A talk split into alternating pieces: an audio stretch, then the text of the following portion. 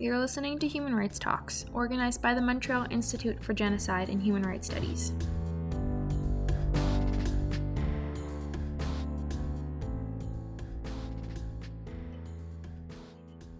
Bonjour, mon nom est Marie Lamenche. Je travaille à l'Institut montréalais d'études sur les génocides et les droits de la personne de l'Université Concordia. Aujourd'hui, on va parler du jeu Harmony Square, qui est un jeu qui existe en version française euh, depuis quelques jours et qui en fait était d'abord en version anglophone. Et c'est un jeu en fait qui s'appelle euh, donc Harmony Square et qui a été lancé par Disinfo Cloud et Park Advisor et qui euh, parle en fait d'essayer d'apprendre aux jeunes et moins jeunes à contrer la désinformation euh, euh, en ligne. Et en fait, nous, nous, on était intéressés par ce projet parce que nous avons justement un projet qui s'appelle l'initiative euh, la coalition euh, canadienne pour contrer la désinformation en ligne, particulièrement sur la COVID-19. Et c'est un projet financé par Patrimoine Canada. Et donc, nous voulons parler en fait des, des, différentes technologies qui peuvent être utilisées pour contrer la désinformation et pour apprendre à mieux comprendre les mécanismes de désinformation et mésinformation et euh, théorie du complot. Donc aujourd'hui, j'ai le plaisir euh, d'avoir avec moi euh, plusieurs intervenants. Tout d'abord, Alexandre Couturier, qui est étudiante au doctorat en études sémiotiques et assistante de recherche groupe de recherche Homo Ludens à l'UCAM, ici à Montréal. Ensuite, Amélie Vallière, qui est étudiante au doctorat en éducation à l'UCAM et associée à, à la chaire de recherche en littératie médiatique multimodale de l'UCAM. Et enfin, Gabriel Delsol de Disinfocloud et Park Advisor. Euh, nous attendons aussi Moussa Kondo. On verra s'il peut se joindre à nous. Euh, donc, merci à vous euh, d'être là aujourd'hui. Euh, je vais peut-être d'abord vous laisser euh, vous présenter un petit peu, présenter ce que vous faites comme recherche et voir si vous avez un petit peu joué avec la, la, plateforme et le jeu Harmony Square. Donc, on va peut-être commencer par, par Amélie. Oui, sans problème. Donc, euh, bonjour, Amélie Vallière. Euh, comme euh, présenté, je suis doctorante en éducation à l'Université du Québec à Montréal. Euh, j'ai une formation présente, principalement en enseignement du français au niveau secondaire. Puis, euh, par intérêt, par élément qui m'intéresse, je me suis dirigée vers tout ce qui est de l'écriture numérique, la littératie numérique. dans le fond, j'ai enseigné au secondaire autant le français que l'informatique, les médias, arts et création. Euh, un peu plus par déformation que par formation à l'origine. Euh, présentement, je suis chargée de cours aussi au baccalauréat en enseignement secondaire ainsi qu'à la maîtrise en didactique des langues. Euh, et essentiellement, mon doctorat s'intéresse surtout à la réception ou à la lecture de jeux vidéo comme œuvre narrative dans un cadre davantage éducatif. Donc, euh, je m'intéresse particulièrement à tout ce qui est mobilisé lors euh, du jeu chez les adolescents. Donc, qu'est-ce qu'ils utilisent comme savoir, savoir-faire, qu'est-ce qu'ils comprennent du jeu, qu'est-ce qu'ils interprètent d'un point de vue plus narratif. Euh, ce qui m'intéresse surtout, c'est les structures narratives, les jeux qui sont complexes, qui vont utiliser des ressources sémiotiques un peu plus compliquées que simplement cliquer, pointer et finir là. Donc, je m'intéresse particulièrement aux jeux comme un objet scolarisable, plus que comme un objet, un moyen d'apprentissage. Euh, à mon sens, tous les jeux sont éducatifs d'une manière ou d'une autre. Puis, euh, ce que je peux dire, c'est que je m'intéresse énormément aussi aux pratiques euh, des jeunes par rapport au numérique. C'est pourquoi, entre autres, que je travaille à la chaire de recherche en littératie médiatique multimodale du CAM, où ma directrice de thèse se trouve, donc Nathalie Lasselle. puis, j'y travaille depuis environ 2016. Donc, on est sur plusieurs projets de création numérique avec des jeunes, euh, les compétences mobilisées en lecture, en écriture avec le numérique. Donc, euh, c'est surtout ça mes champs d'expertise et d'intérêt. Et euh, à côté de tout ça, ben, je joue énormément des jeux vidéo en général dans ma vie. Donc, c'est ça. c'est parfait. Merci beaucoup. Alexandre? Euh, oui, donc euh, bonjour tout le monde. Moi, c'est euh, Alexandre. Je suis présentement étudiante au doctorat interdisciplinaire en études sémiotiques à l'UCAM, comme Marie avait dit. Je suis assistante aussi de recherche pour la chaire de recherche du Canada sur les données massives et les communautés de joueurs, une chaire, voyons, une chaire de recherche pardon, qui est dirigée par la professeure Maude Bonenfant. Euh, je suis aussi euh, chercheuse pour le, groupe Homo Ludens, qui est un groupe basé à l'UQAM, euh, dont les travaux de recherche portent sur les pratiques ludiques, les dispositifs numériques et la communication en ligne. Euh, dans mon cas, plus précisément, je m'intéresse depuis le début de mes études supérieures à plusieurs sujets et enjeux qui entourent euh, l'usage et la fonction sociale des médias, donc surtout le jeu vidéo, évidemment. Euh, parmi mes champs d'intérêt, je me suis beaucoup intéressée à la représentation de l'histoire dans les productions vidéoludiques, notamment la Première et la Deuxième Guerre mondiale. J'ai eu l'occasion aussi de participer à différentes recherches et quelques travaux sur l'immersion, avec la professeure Gabrielle Trépanier-Jobin. Et sinon, depuis le début de mes études doctorales, moi, je me concentre plus sur l'étude euh, du potentiel persuasif et expressif des jeux. Et dans le cadre de mes travaux euh, de recherche aussi comme assistante, je m'intéresse aussi plus largement aux techniques et aux censures euh, de propagande à l'ère numérique. Donc voilà, je pense que ça fait un, un petit tour d'horizon. Parfait. Gabrielle, tu es basée, tu es basée aux États-Unis, toi, ou c'est ça? Oui, bonjour tous. Je m'appelle Gabriel Delsol et je suis basé euh, à New York, à Brooklyn.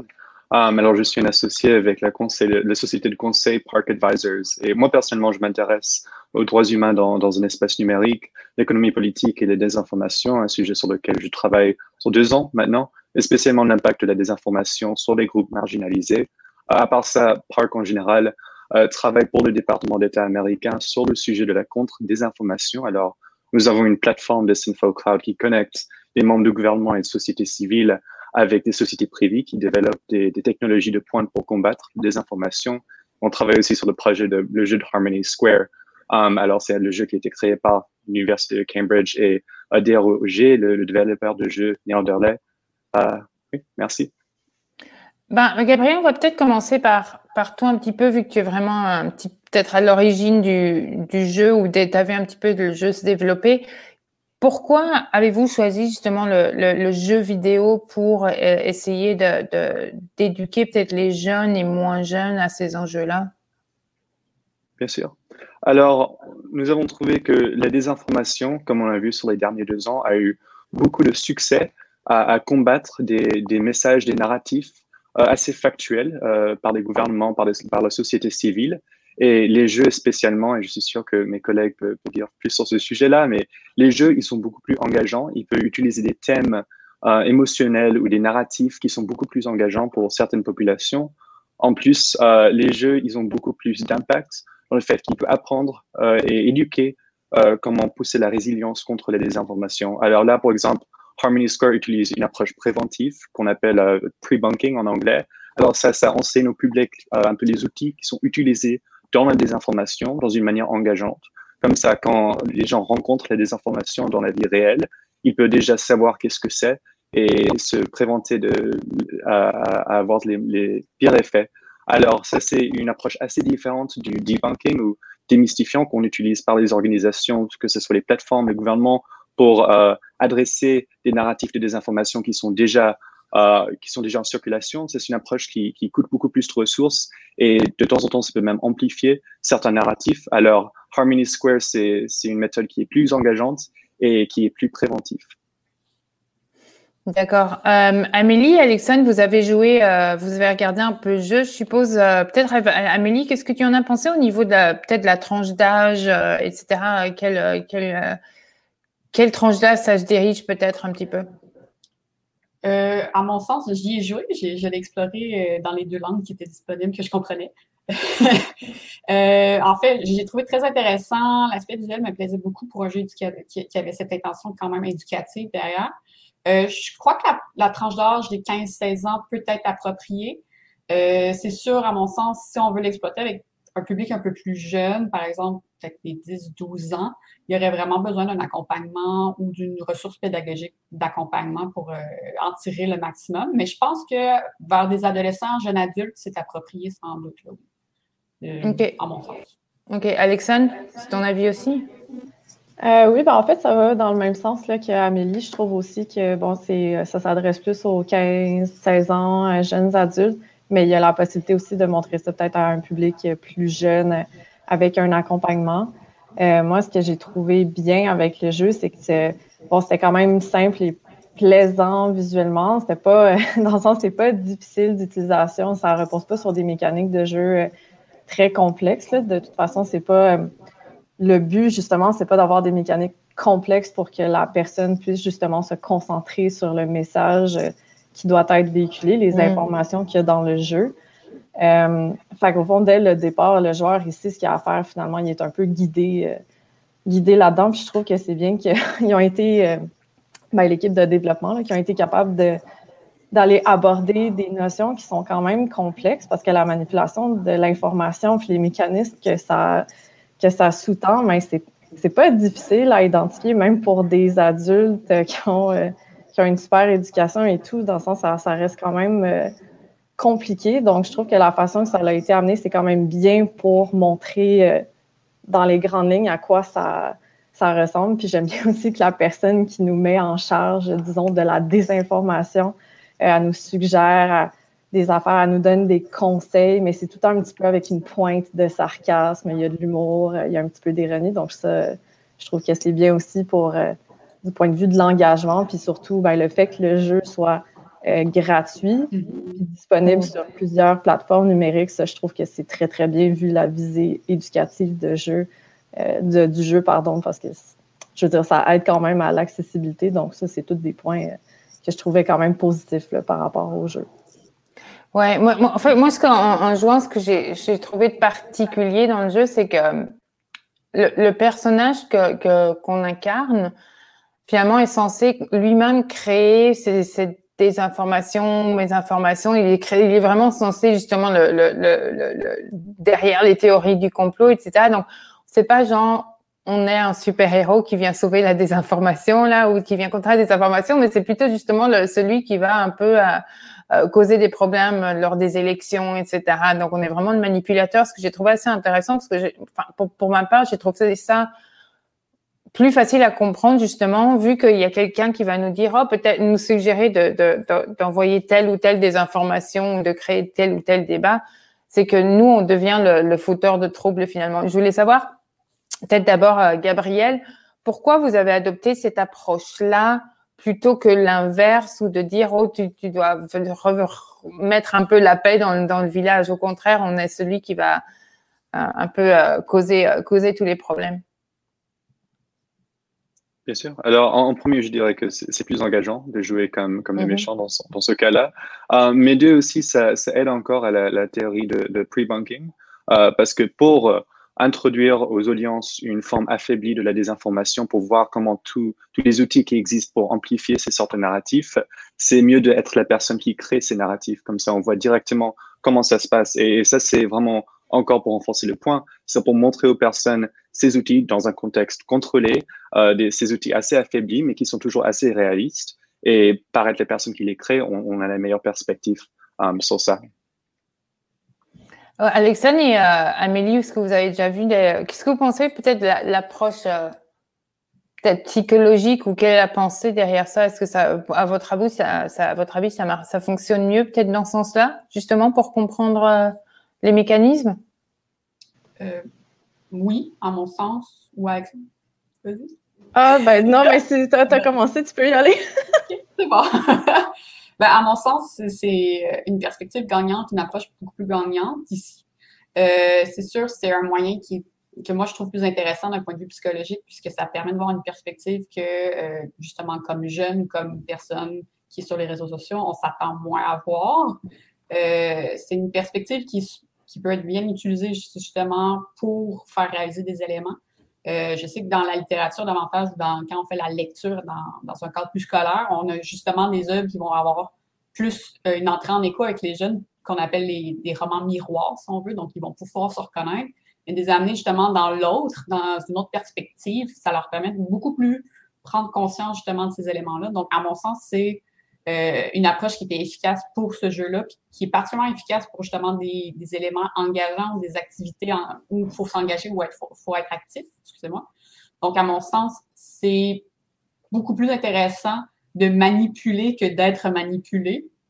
Puis justement, de montrer que ça peut être simple, ça peut se faire d'une manière quand même efficace. Euh, de, justement d'écrire un, un, titre accrocheur, mettre une image euh, camper des rôles de, justement de méchant qui veut seulement manipuler, qui veut seulement pouvoir euh, donner de la désinformation. Je pense que c'est une perspective qui est véritable, qui est plus authentique, même si le sujet est peut-être plus fictionnel, plus mignon de justement euh, la nana ou tout ça. Mais à mon sens, c'est que ça répond beaucoup à des codes déjà présents, puis ça leur permet d'être de l'autre côté de ces codes discursifs-là. C'est quoi l'autre côté des réseaux sociaux? C'est quoi l'autre côté de la nouvelle? Qui est euh, spread, qui est donnée?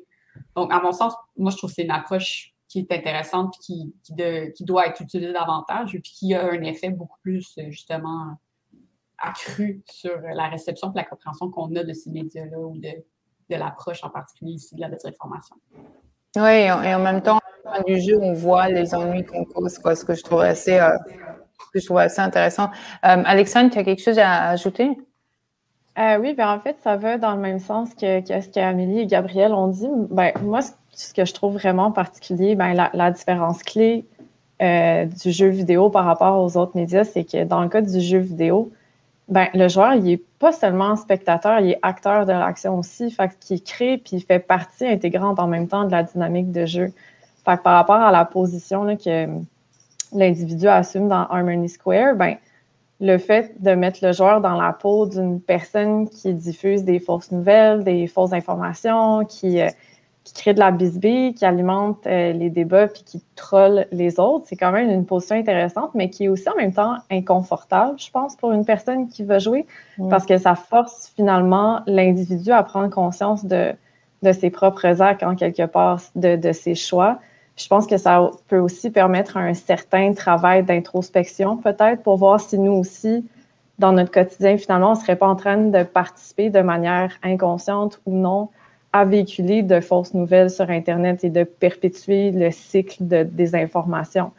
Euh, puis aussi, si je peux me permettre, par rapport à la capacité peut-être justement euh, persuasive et expérientielle du jeu, selon Yann Bogos, qui est en fait un concepteur puis un chercheur en Game Studies qui est quand même assez connu, pour lui, si les jeux vidéo sont si efficaces finalement à produire du sens, à livrer des messages, c'est en grande partie grâce à leur caractère interactif qui permet euh, d'établir, euh, selon lui, euh, en fait, lui, il appelle ça de la rhétorique procédurale. C'est-à-dire que puisque l'individu est actif dans l'expérience du jeu et donc qu'il la vit jusqu'à un certain point, il va intérioriser cette expérience et ça va laisser une impression beaucoup plus forte sur lui. C'est que finalement, il va lui-même actualiser ou performer le message qu'il y a en jeu. Donc ça, je pense que ça permet quand même de bien expliquer c'est quoi le, potentiel du jeu vidéo par rapport à ça. Donc euh, voilà. Ah, parfait, merci. Euh, Gabriel, j'avais une question au niveau de. Donc, vous il y avait d'abord une version euh, anglophone. Est-ce que vous avez fait des changements par rapport, ou pensez faire des changements pour avoir une version francophone, au niveau, que ce soit au niveau du contenu ou des personnages, etc.? Oui, bien sûr. Alors justement, le contenu, il est assez similaire. Si vous, jouez aux deux jeux, c'est entre la version anglophone et francophone. C'est presque entièrement le même contenu, les mêmes narratifs. Euh, mais tout cela pour dire que la, version de Harmony Square qui existe en ce moment, c'est une approche générique pour sensibiliser les audiences euh, dans un contexte assez générique, euh, contre les désinformations dans un contexte électoral. Euh, par contre, on travaille toujours, et je sais que les développeurs du jeu sont en train de travailler activement pour créer des contextes qui sont beaucoup plus locaux. Mm. Alors, par exemple, déjà là, on essaie à faire sûr que le jeu peut être joué, que ce soit à Montréal, à Nice ou à Kinshasa, qu'il y a plus de caractères, que ce soit avec des, phrases ou comment ils sont habillés, euh, qui, sont intégrés dans la culture locale. Euh, mais à part ça, juste pour cette traduction qui existe en ce moment-là, et c'est quelque chose que je peux discuter plus après quand, on parle de comment appliquer ces, jeux à des contextes locaux, euh, la, version qui existe, c'est toujours assez, c'est toujours le contexte assez générique qui existe dans le contexte anglophone. Oui, bah, on peut parler du, du contexte local pour l'instant. Enfin, moi, je sais, je sais que je me suis ruée sur le personnage féminin plus, mais euh, ça, je voulais savoir comment euh, justement vous essayez d'adapter au, au contexte locaux, que ce soit à la fois au niveau visuel, mais aussi au niveau des personnages, peut-être au niveau de nous, nous, à travers ce projet, on a remarqué par exemple que les, dans les contextes francophones, tout ce qui est théorie du complot euh, est très est plus populaire parfois que même dans les contextes anglophones en fait, euh, que ce soit que ce soit en, France, au Québec ou euh, dans, dans l'Afrique francophone. Euh, ils sont très avides de tout ce qui est théorie du complot, etc. Les, par exemple, les, tout ce qui est les théories de QAnon sont fortement partagées ici au Québec. Euh, donc, je vais voir un petit peu comment vous faites pour euh, peu à peu adapter le contenu, que ce soit les personnages, l'environnement, etc., au contexte locaux. Bien sûr. Um, bah alors, en premier, on pense que Harmony Square va rester sur le, thème des élections, mais il y a beaucoup d'espace pour d'autres jeux, d'abroger d'autres sortes de thèmes, de la désinformation, par exemple, la média synthétique dans le futur. Mais en termes d'adaptation, alors en premier, déjà, on a beaucoup de traductions qui sont en train de venir. Alors, on a déjà la version anglophone et francophone avec 75, 76 000 de joueurs. Mais après ça, on a des versions euh, en allemand, en néerlandais, en arabe, en indonésien et au tchèque qui sont en train d'être créées en espagnol. Et il y a toujours l'espace pour d'autres. Alors, le langage, c'est un. Deuxièmement, en termes des, des graphiques, des visuels, des caractères, euh, les développeurs sont en train de travailler aujourd'hui pour, pour faire sûr que les graphiques sont vraiment euh, réel dans un, dans un contexte précis, euh, que, que ça rappelle le joueur de, de la ville ou le pays d'où il vient. Euh, mais troisièmement, et ça c'est la partie la plus importante, dans le futur, on va travailler beaucoup plus avec des organisations, on espère travailler plus avec des organisations de société civile pour créer des jeux qui sont adaptés vraiment à un contexte national, sous-national. Alors, par exemple, pour la version espagnole qui va être créée, on va avoir des différentes versions pour des différents pays en, en Amérique latine. Comme ça, ça a vraiment des, des, thèmes culturels, des narratifs culturels, des, des, complots, donc vous parlez des thèmes de complots qui sont beaucoup plus locaux et qui ont beaucoup plus d'impact. Alors, c'est une version qui est toujours en progrès, mais la meilleure façon de faire ça toujours, c'est encore avoir des partenaires locaux qui peuvent nous dire, ça, c'est les sortes de complots qu'on qu'on voit assez souvent aussi, et ça, c'est comment on peut les introduire dans le jeu, comme ça, ça, ça a beaucoup plus d'impact pour une, une audience dans, dans un pays. OK. Merci. Euh, Amélie, Alexandre, je sais que vous travaillez aussi enfin, plus sur ce qui est langage, etc. Vous pensez quoi un petit peu l'adaptation au, contexte locaux, peut-être que ce soit au niveau du langage ou, de l'environnement, etc. Peut-être Alexandre, si tu veux commencer. Ou... Euh, oui, ben, en fait, euh, de façon générale, puis là, c'est pas juste propre à Harmony Square, c'est la plupart des jeux vidéo, comme le, processus de localisation qu'on appelle, c'est toujours quand même assez difficile. Euh, puis, euh, tu sais, même que pour une version euh, anglophone, ben, une version anglaise ou française, c'est que même à l'intérieur de ces langues-là, dépendamment mm. dans quelle région qu'on les joue, ben c'est pas nécessairement les mêmes expressions, le même vocabulaire. Mais finalement, ça rejoint un peu ce que, ce que Gabriel disait. donc, c'est sûr que dans un jeu comme Harmony Square, ce qui serait vraiment génial, c'est que finalement, disons, par exemple, pour la version française, ben peut-être de développer une version qui serait peut-être plus adaptée au contexte, entre guillemets, québécois, un contexte plus euh, belge, euh, de, France, ainsi de suite. Euh, et, mais pas, dans, pas au niveau des scénarios fictifs, peut-être, parce que ça, je pense que l'idée générale, c'est quand même de, de rendre compte là, des grandes lignes de c'est quoi les mécanismes de désinformation, comment ça se transmet les fausses nouvelles. Mais admettons, si on voulait présenter des des situations ou des, euh, des événements réels qui se sont déjà produits, euh, essayer de rattacher ça à ça, je pense que ce serait peut-être plus concret, plus impactant finalement, de présenter des exemples euh, qui se rattachent à, une réalité locale. Amélie? ben, je suis tout à fait d'accord avec Alexandre, ce qu'elle évoque. J'abonde dans son sens le seul élément que je pourrais peut-être ajouter, c'est justement avoir des choses qui sont plus près d'une réalité authentique, pas probable. Donc, euh, de localiser justement si c'est au Québec, prendre peut-être, pas nécessairement d'inventer des nouveaux enjeux, mais de s'inspirer de peut-être qu'est-ce qui est déjà euh, en place, qu'est-ce qui a déjà été évoqué. Euh, à mon sens, surtout avec un public adolescent ou jeune, souvent, plus on est près de la réalité ou de, de quelque chose d'authentique qu'ils connaissent, plus l'impact est important. Donc, plus il y a une rétention, plus il y a un intérêt vraiment euh, spontané et inné qui va venir. Donc, à mon sens, comme euh, Alexandre évoquait, de peut-être le centraliser à des endroits, puis à, piger dans, ben, à piger ou à s'inspirer de justement d'enjeux qui sont présents, d'une certaine historicité, de justement euh, les débats entre, ça peut paraître super anodin, mais est-ce que le but d'Alain Côté le Canadien contre le Nordique, c'était un vrai bon but, etc. C'est des choses très anodines. On n'est pas obligé d'aller dans du très, très lourd, mais je pense qu'on peut s'inspirer des choses qui sont connues, Euh, bon, là, j'ai pris un exemple qui est clairement un jeune de 16 ans ne connaît pas. Mais l'idée serait peut-être de s'en inspirer, puis justement voir dans chaque lieu avec les organismes ou avec des personnes qui sont vraiment dans ces lieux-là pour localiser. Euh, ouais, je pense que c'est faisable, c'est juste justement de prendre bien le temps, comme euh, Gabriel a évoqué, de, de prendre contact, d'avoir ces partenaires-là, puis de travailler fort. Merci. Euh, je voulais parler aussi d'un peu plus de nouveau du, contenu. Il y a différents stades finalement je, aux jeux vidéo. On a tout ce qui est trollage, euh, on fait appel aux émotions, euh, il y a l'amplification et l'escalade. Et en fait, on, on, réalise peu à peu que tout, tout s'empire. Et on comprend bien l'escalade graduelle euh, euh, pour comprendre le processus de désinformation, etc. L'information politique. Gabriel, toi qui, qui es spécialisé justement pour, pour, pour, comprendre un petit peu comment ça fonctionne, la désinformation au sein de, de la population, euh, comment as-tu travaillé justement sur le contenu de, et les différents stades du, euh, du jeu en fait?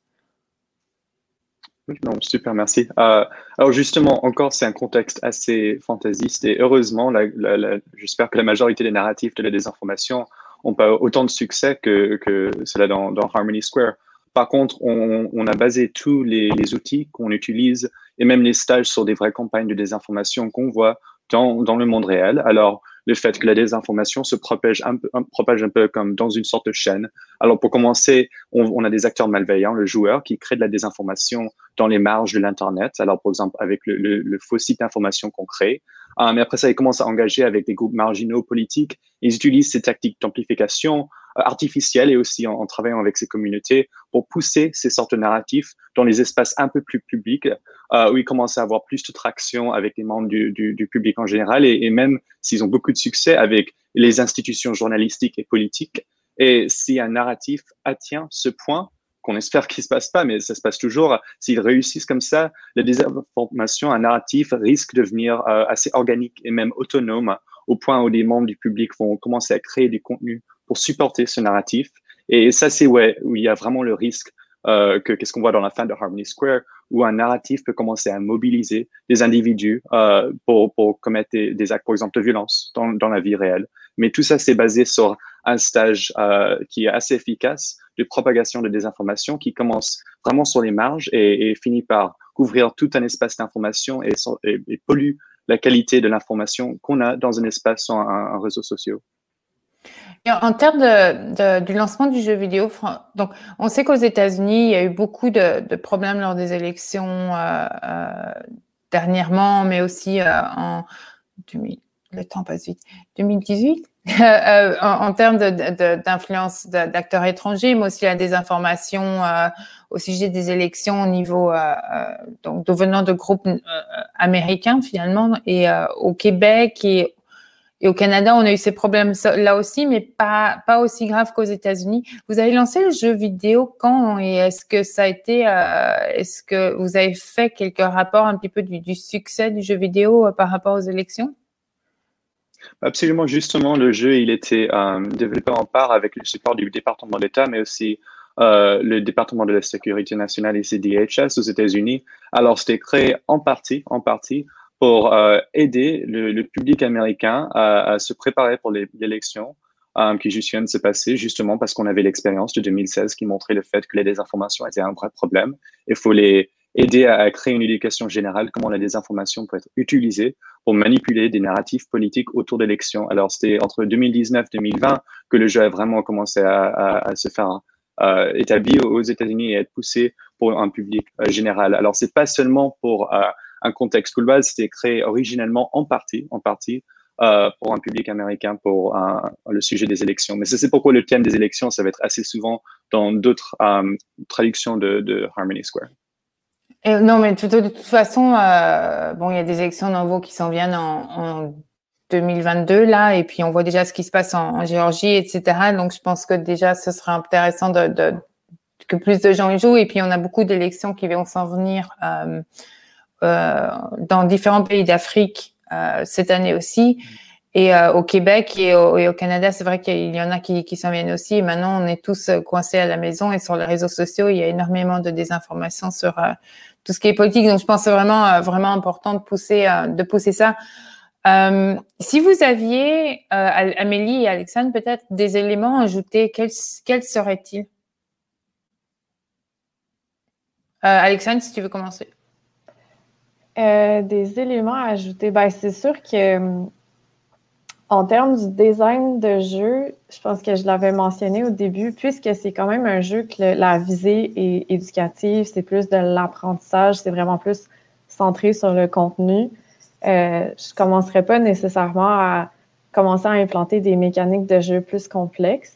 Euh, ce qui serait peut-être intéressant de faire, par contre, c'est peut-être justement euh, rajouter des choix pour le joueur, comme différents choix de réponse, parce que souvent, le jeu va nous donner un ou deux choix, puis même des fois, même si on choisit quelque chose, le jeu, ultimement, va quand même nous pousser vers euh, un choix X. Donc ça, je pense que la diversification des possibilités de réponse, ça pourrait être quelque chose de bien, surtout si on veut étendre justement les connaissances euh, sur la désinformation puis les mécanismes que ça sous-tend.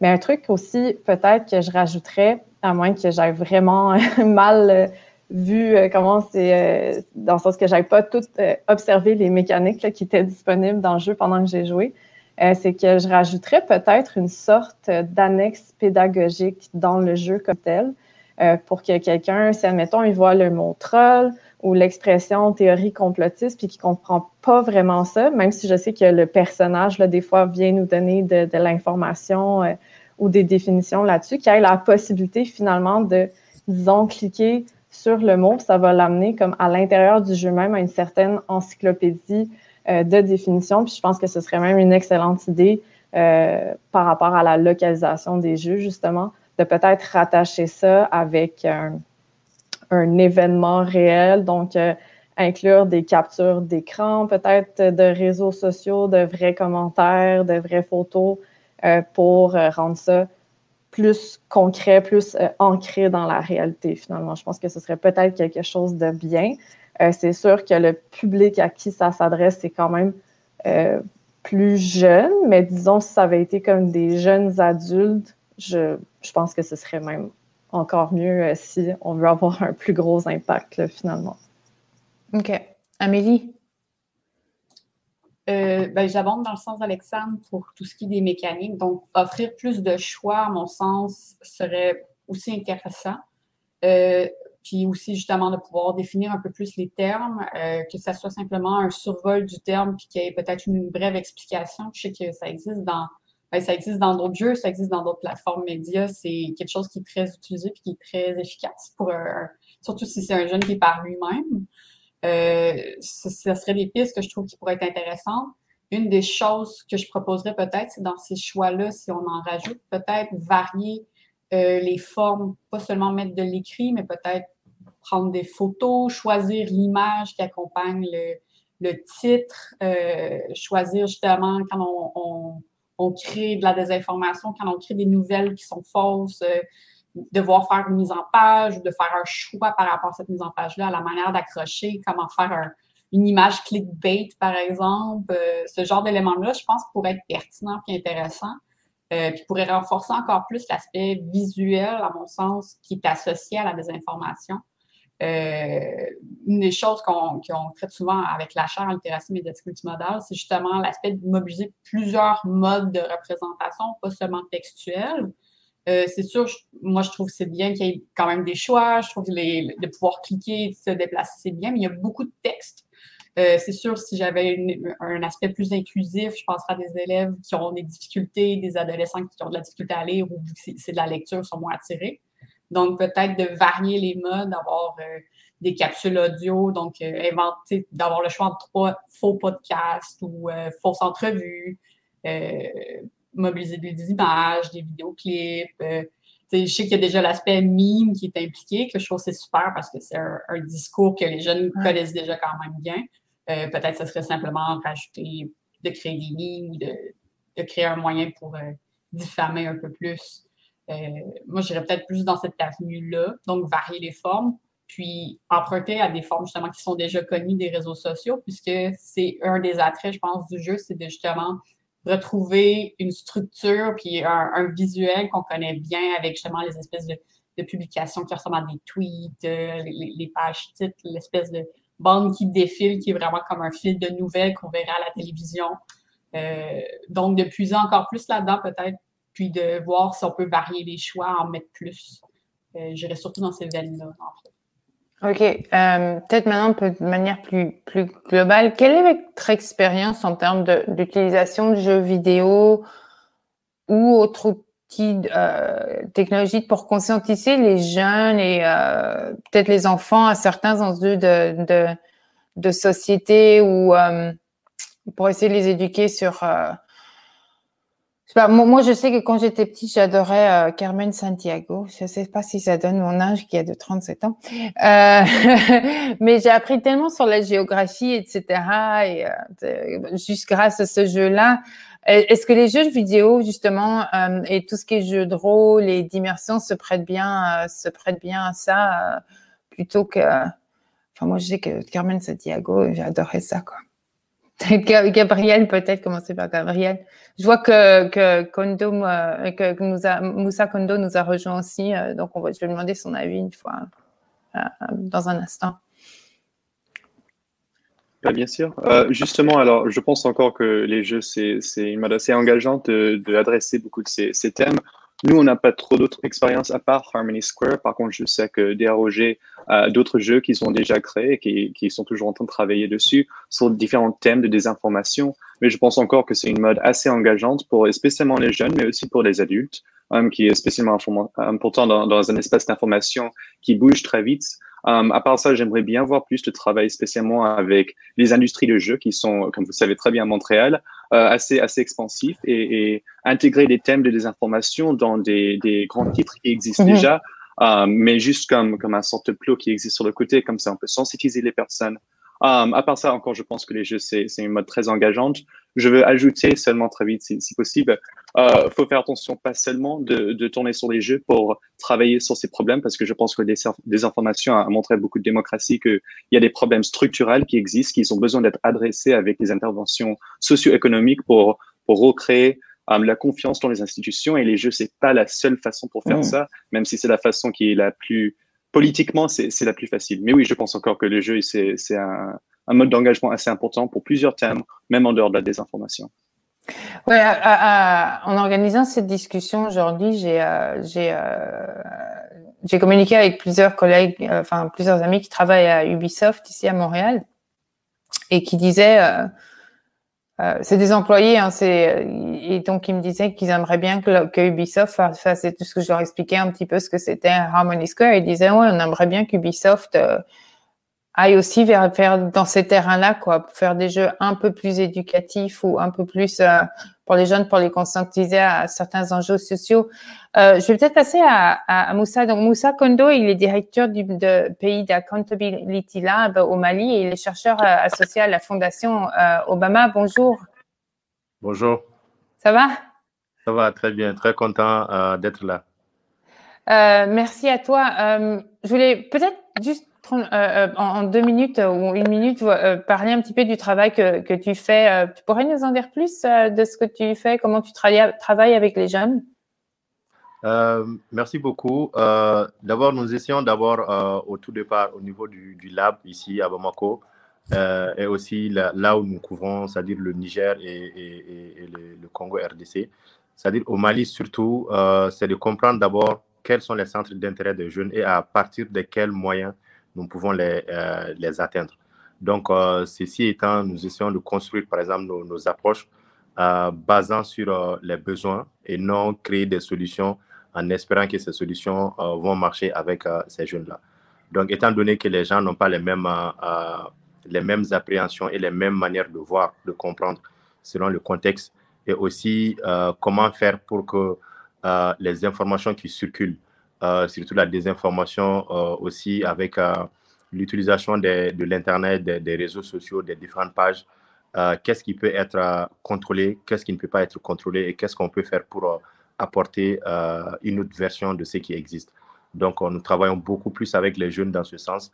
Et, voilà, nous construisons nos projets, les contenus en fonction de comment on peut les atteindre, étant donné qu'une grande partie de la population euh, n'est pas euh, allée à l'école, donc ne savent ni lire ni écrire. Donc, comment adopter le contenu en fonction euh, des besoins dans ce sens?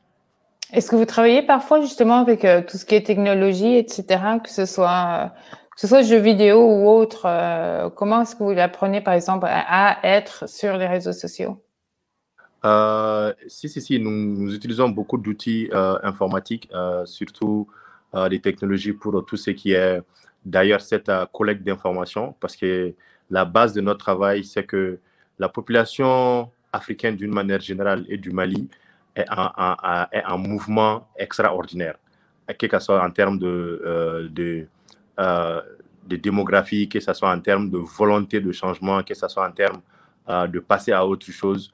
Donc, comment adapter le contenu des programmes par rapport à ces besoins-là? Euh, On sait très bien que euh, les Maliens de, euh, c'est partout d'ailleurs, de 90, ce n'est pas la même que les populations de 2010 et aujourd'hui, les, aspirations des, jeunes de maintenant, de 2021, ce n'est pas du tout celle d'il y, a, il y a 5 ans ou il y a 10 ans. Donc, cette collecte de données nous permet de comprendre à travers le Human Centered Design quel est réellement le besoin et ce dont les gens ont besoin pour créer euh, le contenu de nos programmes. Donc, avec ces informations, nous mettons en place en ce moment euh, des, plateformes. Par exemple, il y a une structure ici, euh, des startups qui travaillent sur tout ce qui est développement de apps. par exemple, l'équivalent de WhatsApp local qui s'appelle l'Enali au Mali, qui est une application où les gens peuvent parler qu'avec des, des messages vocaux. Donc, comment atteindre les gens à partir de l'utilisation de cela? Et aussi des événements euh, très ponctués et aussi innovants euh, qui arrivent à attirer euh, pas mal de jeunes dans le, dans, le contexte. Ok, merci beaucoup. Amélie et Alexandre, je sais, je vous mets toujours ensemble, mais quelle est votre expérience à vous en termes de, jeux vidéo éducatifs ou est-ce que vous en avez trouvez certains ces dernières années qui étaient particulièrement intéressants, que ce soit pour les, jeunes ou moins jeunes, ou des trucs euh, auxquels vous avez joué, parce que vous m'avez dit au début que vous aimez beaucoup jouer à des jeux vidéo. Est-ce que vous avez certains, certains qui étaient particulièrement intéressants euh? Je sais qu'en début de pandémie, euh, comment ça s'appelait? C'est le jeu que tout le monde jouait là aussi pour apprendre à faire de l'agriculture et construire des villes ou je sais plus quoi. Là. Amélie? Oui. Euh, en fait, ben, les jeux éducatifs, j'ai un rapport amour-haine, en fait. Entre autres parce que souvent, on dit que des jeux éducatifs, alors que c'est des exercices du genre mettre un S pour faire les conjugaisons, on s'éloigne de ça le plus possible, à mon sens. Mais des vrais jeux, euh, oui. Moi, j'ai l'impression que tous les médias qui sont plus interactifs ou tout ce qui mobilise un peu plus euh, l'engagement des jeunes, ça fonctionne déjà mieux. Euh, je sais que moi, dans mon expérience comme enseignante, euh, j'essayais beaucoup plus de d'investir mes jeunes dans des projets grâce à des médias numériques quand je pouvais le faire dans ma classe. Euh, entre autres, un des jeux qu'on a joué dans un cadre pour travailler l'aspect citoyen, pour parler aussi de surconsommation, de la production de masse. on avait joué, c'est un vieux jeu, McDonald's Video Game, donc de savoir c'est quoi, en fond, créer un, un fast-food qui fonctionne à plein régime constamment, qui fait euh, de la surproduction, comment il exploite les terres, les choix éthiques associés à ça, de euh, ben là, on va décider de devoir raser une forêt complète pour pouvoir euh, alimenter dans le fond notre chaîne de production. Donc j'avais j'ai ce jeu-là en particulier qui avait bien fonctionné dans ma classe avec mes 14-15 ans, de leur faire comprendre que, oh, OK, c'est très bon du McDonald's, mais il y a beaucoup d'éléments associés à cette surconsommation, surproduction-là qui peuvent être intéressants. Euh, ou sinon, d'autres jeux que j'ai trouvé particulièrement intéressants. Euh, moi, j'ai beaucoup utilisé la ressource de l'ONF en particulier parce mm. qu'ils ont beaucoup d'interactifs, des, des, sites web interactifs ou des applications interactives très intéressantes. Euh, entre autres, dernièrement, j'ai vraiment adoré J'aime les patates. ça a l'air un peu anodin comme jeu, euh, mais c'est un peu un jeu de justement de communauté. Mm-hmm. Donc, c'est de créer des bonnes habitudes communautaires, les entretenir. Et dans le fond, c'est un peu ça, c'est que dans une communauté un peu de mignon, il y a des patates, puis là, c'est d'entretenir euh, la communauté grâce aux patates ou sans les patates, puis de, de s'investir, de s'engager dans sa communauté, ce qui est très intéressant parce que d'un point de vue jeune, c'est qu'est-ce que je peux faire moi comme jeune dans ma dans ma communauté, dans ma dans ma société. Souvent, c'est pas clair pour des, des, jeunes adolescents qui se cherchent encore, qui essaient de comprendre le système. Euh, ou sinon, Envers et contre tout, c'était un excellent jeu. Je ne l'ai pas retrouvé malheureusement, qui parlait beaucoup de justement euh, le processus d'être dans un pays euh, où il y a de la guerre civile, où il y a de la répression, de la censure, peu importe, et comment s'en sortir et devenir un peu, justement cet immigrant-là qui décide de changer de pays pour avoir une liberté mm-hmm. euh, pour lui ou elle. Euh, ou sinon, dans un peu la même veine, mais un peu plus romancé, Enterrement mon amour, c'est un jeu sur cellulaire qui est superbe, de un, de point de vue visuel et narratif. Euh, où dans le fond, on suit le parcours euh, d'une femme qui justement euh, quitte son pays avec un pack-sac pour rejoindre un peu son amoureux. Donc, on reçoit des messages, des messages un peu comme WhatsApp avec qu'est-ce qui se passe, c'est la situation géographique de, la femme, on peut y répondre. Puis c'est en temps réel si on veut. Donc, on peut vraiment, comme dans le jour, recevoir un message comme si c'est vraiment quelqu'un qui nous écrivait.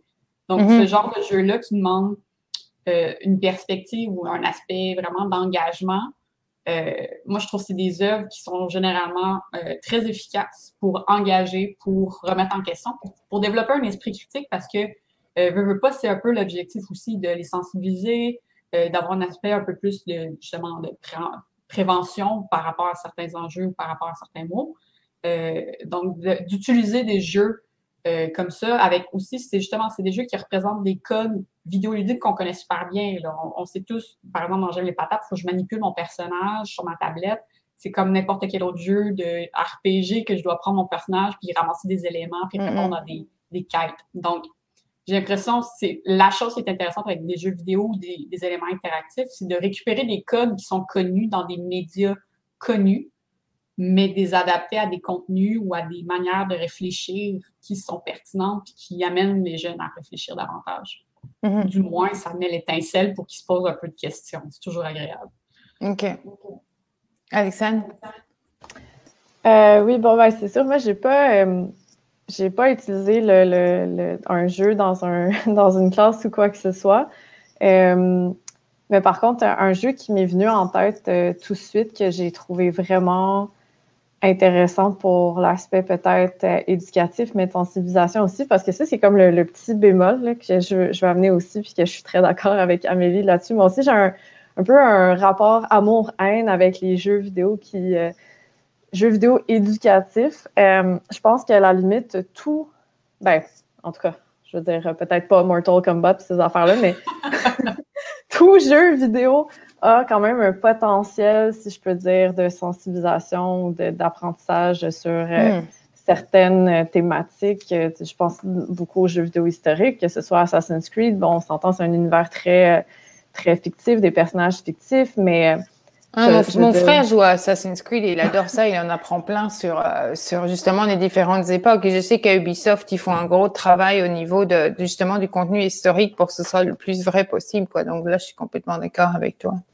Ben, c'est ça. Puis je pense aussi, euh, euh, encore une fois, c'est ben, il y a beaucoup d'articles qui parlaient justement d'Assassin's Creed. Est-ce que c'est un bon jeu pour apprendre des événements historiques ou quoi que ce soit? À mon sens, oui. mais dans le sens avec un certain recul, comme si, admettons, dans la classe, euh, on, joue à ce jeu-là, un professeur d'histoire, euh, peu importe, euh, qui prend le temps de discuter de, ce qu'il voit avec les élèves, je pense que ça peut être une très bonne façon d'engager les étudiants. Aussi de réfléchir, justement, de départager un peu qu'est-ce qui relève de la fiction, qu'est-ce qui relève d'une certaine réalité historique. sinon, un jeu, je trouve, qui, qui, est un peu un parfait mélange des deux. Euh, c'est le jeu Soldat inconnu, Mémoire de la Grande Guerre, euh, qui est un petit jeu qui avait été développé par euh, le studio Ubisoft à Montpellier. puis en fait, c'est un jeu ben, qui traite de la Première Guerre mondiale, mais c'est fait d'une façon très humble. Ça a un, style graphique qui est très proche là, de la bande dessinée, puis ça vise justement un, un, public plus jeune, qui est comme pas nécessairement au fait euh, des événements qui se sont passés pendant cette guerre-là. Donc, c'est un petit peu pour introduire, si je peux dire, à cet événement historique-là. Puis, euh, dans le jeu, parmi les sous-objectifs qu'il y a, le joueur peut décider comme de trouver des objets dans, dans les, j'allais dire, les niveaux. Donc, il peut trouver une gamelle, par exemple. Puis après ça, s'il clique sur un icône, il peut aller voir dans un menu ça correspond à quoi? C'est une gamelle euh, est-ce que c'est une gamelle de l'armée euh, britannique? Est-ce que c'est un objet qui a été utilisé par l'armée allemande? Puis là, il y a un descriptif qui vient avec ça s'il veut aller s'informer. Puis à chaque niveau qu'on commence, admettons que ce soit euh, la bataille de la Somme, ben là, on va avoir aussi une encyclopédie comme un, paragraphe qui va nous expliquer dans les grandes lignes qu'est-ce que c'est. Puis aussi au niveau du travail de localisation qui a été fait, si, admettons, on joue au jeu dans la version euh, francophone, ce ne sera pas le même descriptif que dans la version anglophone. Donc là, les informations sont localisées. Donc, si, admettons, euh, je joue en anglais, ben, les informations que je vais avoir, ce ne sera pas nécessairement de la perspective de l'armée française. Ça va être mm. plus de la perspective de l'armée britannique, canadienne, américaine, euh, etc. Fait que ça, je trouve ça vraiment bien, dans le sens, c'est pas, c'est pas imposé aux joueurs. C'est à lui si ça lui tente d'aller chercher de l'information supplémentaire, il peut aller le faire, puis ça va être là finalement. OK, d'accord. Euh, pour retourner aussi au sujet de, la désinformation, on sait qu'il y, a quand même un grand manque de littératie numérique, euh, vu que les réseaux sociaux font finalement un, outil assez, assez nouveau. Euh, il y a un manque de littératie numérique parmi les, les euh, au Québec, beaucoup de professeurs dans les écoles essayent d'enseigner ce que c'est d'avoir des réseaux sociaux et comment se comporter sur les réseaux sociaux et ce qu'on peut, ce qu'on peut y trouver. Alors, Gabriel, je voulais voir avec toi d'abord, comment est-ce que, est-ce que tu penses que, le, que les professeurs devraient encourager l'utilisation de jeux tels que Harmony Square en, classe? Est-ce qu'ils devraient avoir dans, dans, le curriculum justement euh, des cours dans littératie numérique et dans ce cas-là, on pourrait utiliser des jeux comme Harmony Square pour les conscientiser un petit peu à, ce que c'est de, d'être sur les réseaux sociaux et ce qui, ce qui est fait avec, quoi. Non, absolument. Je trouve que c'est un outil assez important et spécialement à utiliser dans un contexte scolaire. Alors, déjà, on, cherche toujours des partenaires qui travaillent euh, dans les écoles, dans les universités pour, pour discuter des manières pour introduire Harmony Square euh, dans le curricula. Mais là, je, pense que le jeu ça peut être assez utile là, dans, deux façons. Un, le fait que le jeu a cet aspect compétitif. Alors, déjà, tu as un score quand tu termines le jeu. Alors, on encourage toujours les gens à comparer leur score contre leurs amis pour créer et pour passer le jeu à travers des réseaux sociaux. Ah, et on travaille aussi pour créer une fonction un peu plus de, de multijoueur. Comme ça, plusieurs personnes peuvent jouer au même temps. Ça, c'est quelque chose qui est en développement, mais comme ça, ça peut être euh, quelque chose de plus interactif pour une classe. Euh, mais l'autre chose, c'est le fait que je crois que c'est assez bien utilisé dans une école et peut-être c'est le meilleur, meilleur euh, sorte d'endroit pour un jeu comme ça.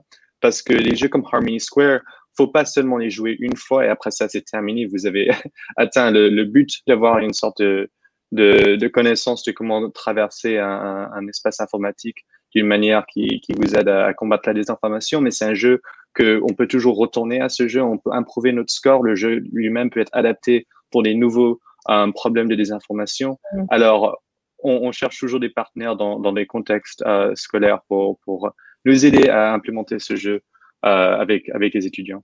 Ok, et vous avez déjà trouvé des partenaires aux États-Unis ou, ou justement dans les pays francophones?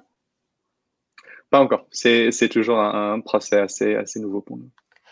N'hésitez pas, on peut, essayer de vous aider, au moins ici, peut-être euh, peut-être au Québec. Euh, Alexandre et Amélie, je voulais voir aussi peut-être avec vous. Donc, on, sait que finalement, la, désinformation aussi est pas mal partagée euh, par des adultes, pas seulement par des jeunes. Comment est-ce que vous feriez pour rapprocher des adultes avec peut-être des jeux vidéo ou autres outils euh, numériques en fait, parce que eux, euh, on peut pas les asseoir sur un banc d'école et leur dire vous jouez quoi. Euh, ben, je sais pas si Émilie, tu veux commencer. sinon, je peux me lancer, c'est comme tu veux. ben, en fait, c'est sûr qu'un adulte je sais pas comment dire ça, ça, l'a pas. Euh, ben c'est ça, c'est qu'on peut pas vraiment aller les rejoindre euh, puis les installer sur un bord d'école pour leur expliquer qu'est-ce que c'est la désinformation. Euh, puis comme je disais aussi au début, c'est que même quelqu'un qui, dans le sens, il n'y a pas de différence entre quelqu'un qui va avoir une éducation vraiment très poussée, puis quelqu'un qui, qui, qui, a, qui en a pas ou peu justement. Euh, la désinformation, ça peut toucher n'importe qui, mm. euh, parce que si on n'a pas les outils pour repérer qu'est-ce qui est un, qu'est-ce, qu'est-ce qui relève d'un fait, euh, d'une opinion, de n'importe quoi, on peut se laisser prendre facilement là-dedans. mais par contre, ce qui, c'est sûr, puis aussi, je pense que de façon générale, ça, ça dépend de la tranche d'âge, mais admettons, comme si on parle de jeux vidéo éducatifs, c'est sûr que les adultes d'un certain âge, le jeu vidéo, c'est comme une espèce de, de bébite qu'on comprend pas trop puis qu'on veut pas trop toucher à ça. Euh, puis justement, je pense que peut-être ce qui est, bien avec Harmony Square, c'est que peut-être finalement en allant sensibiliser, conscientiser les, jeunes à la désinformation, ça peut aussi permettre de commencer une certaine discussion avec les parents, la famille ouvrir la discussion là-dessus, puis peut-être voir justement dire Ah, regarde ce que j'ai appris, j'ai appris que ça, c'était un mécanisme ou une technique de, de désinformation. Euh, ça se présente comme ça sur les réseaux sociaux, puis peut-être finalement de parler de ça euh, dans la famille, voir euh, si ça peut pas aider. Puis bon, c'est sûr que les, les adultes vont, oui, sont sur les réseaux sociaux, mais ils consomment aussi les médias qu'on va dire plus traditionnels, où là, encore une fois, c'est c'est différent. Donc, je pense pas Autrement dit, je pense pas qu'il y ait une recette miracle. Hmm. oui, non, c'est sûr, c'est sûr. Amélie, je sais pas si y avait quelque chose à ajouter. Oui, ben, j'abonde dans ton sens, Alexandre. Il n'y a pas une recette miracle, il n'y a pas une panacée. Euh, je suis d'accord avec toi. D'après moi, un jeu de la sorte peut être un bon déclencheur euh, de discussion dans une famille, dans un groupe ou avec des adultes. Euh, à la limite, je pense que ça peut être, c'est vraiment une question d'éducation aussi, euh, éducation euh, mm. générale, là, ici que je parle, de, de, s'approprier ces codes-là, de comprendre un peu plus les plateformes, qu'est-ce que ça amène, les réseaux sociaux, qu'est-ce que ça fait ou pas, comment ça rend exponentiel justement des, des, éléments ou des enjeux en particulier. Peut-être une des pistes qui peut être intéressante, c'est justement parce que certaines générations ou certains groupes d'âge sont plus habitués à des formes euh, disons, plus traditionnels de médias ou à des médias en particulier avec des modes discursifs ou des modes euh, de partage qui sont différents. Peut-être c'est de mobiliser davantage ces modes-là. De, justement, moi, ma grand-mère ne jouera pas un jeu. Par contre, elle aime beaucoup regarder les, la télévision puis les nouvelles. Donc, d'avoir un, une interface qui ressemble à ça va, va plus l'appeler que d'avoir l'idée que c'est un jeu. Mais si on lui mm. cache que c'est un jeu puis qu'elle doit cliquer, elle va comprendre qu'elle doit cliquer et le faire quand même. Mais euh, je pense que c'est peut-être justement mobiliser des, éléments facilitants ou facilitateurs pour ces personnes-là, pour les rejoindre davantage. Euh, j'ai l'impression que c'est ça, puis utiliser des canaux d'information ou des, des, choses qui sont déjà comprises par ces adultes-là en particulier. Euh, puis pas leur faire la morale, mais juste leur faire découvrir qu'il y a d'autres choses, puis les ouvrir à ça, c'est déjà, à mon sens, vraiment une bonne initiative à essayer d'avoir. Puis ben, c'est de comprendre comment ça fonctionne et, c'est quoi. Ok, merci. Euh, pour finir, Gabriel, peut-être, est-ce que vous avez trouvé une manière de rejoindre euh, plus les, euh, les groupes d'âge plus adultes? Alors, pour le moment-là, on, le jeu, il, on le déploie d'une façon euh, assez institutionnel et on aimerait bien encore, pas seulement pour le, traduire dans d'autres langages, mais aussi pour travailler et atteindre plus de groupes comme ça, travailler dans un contexte local. Alors, pour maintenant, la stratégie qu'on essaie de faire de plus en plus, c'est travailler avec des, influencers, des, des, personnes assez connues mhm. sur les réseaux sociaux. Euh, et pour exemple, utiliser Twitter, c'est une bonne façon de, de engager avec euh, une, une, audience plus, plus âgée. Mais dans le futur, on aimerait bien trouver des partenariats pour vraiment travailler dans un contexte local par identifier, par exemple, euh, que ce soit une figure religieuse qui est très respectée dans une communauté ou quelqu'un comme ça qui a beaucoup de, confiance dans par la, communauté, spécialement pour les communautés marginalisées. Ça, c'est une approche qu'on aimerait bien voir. Mais pour le moment là, le jeu, il est toujours en train d'être euh, vraiment établi d'un niveau assez générique et il n'est pas encore adapté très bien aux contextes hyper locaux qu'on aimerait bien faire. Mais pour faire cela, encore, ça sera des partenariats avec des, des, des influencers, des personnes sur les réseaux sociaux et aussi avec travailler avec des communautés locaux, avec des, membres qui ont, qui ont beaucoup de confiance de la communauté.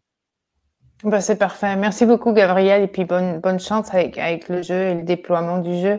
Euh, merci beaucoup à nos trois intervenants. Euh, on aurait pu encore parler longtemps. Merci à Patrimoine Canada aussi de, de financer euh, tout notre projet sur la désinformation et les réseaux sociaux. Et merci à Disinfocloud et Park Advisor pour nous avoir approchés pour parler de ce jeu vidéo. Et puis j'espère qu'on va encourager en tout cas le, le jeu sur les réseaux sociaux. merci beaucoup et puis à bientôt.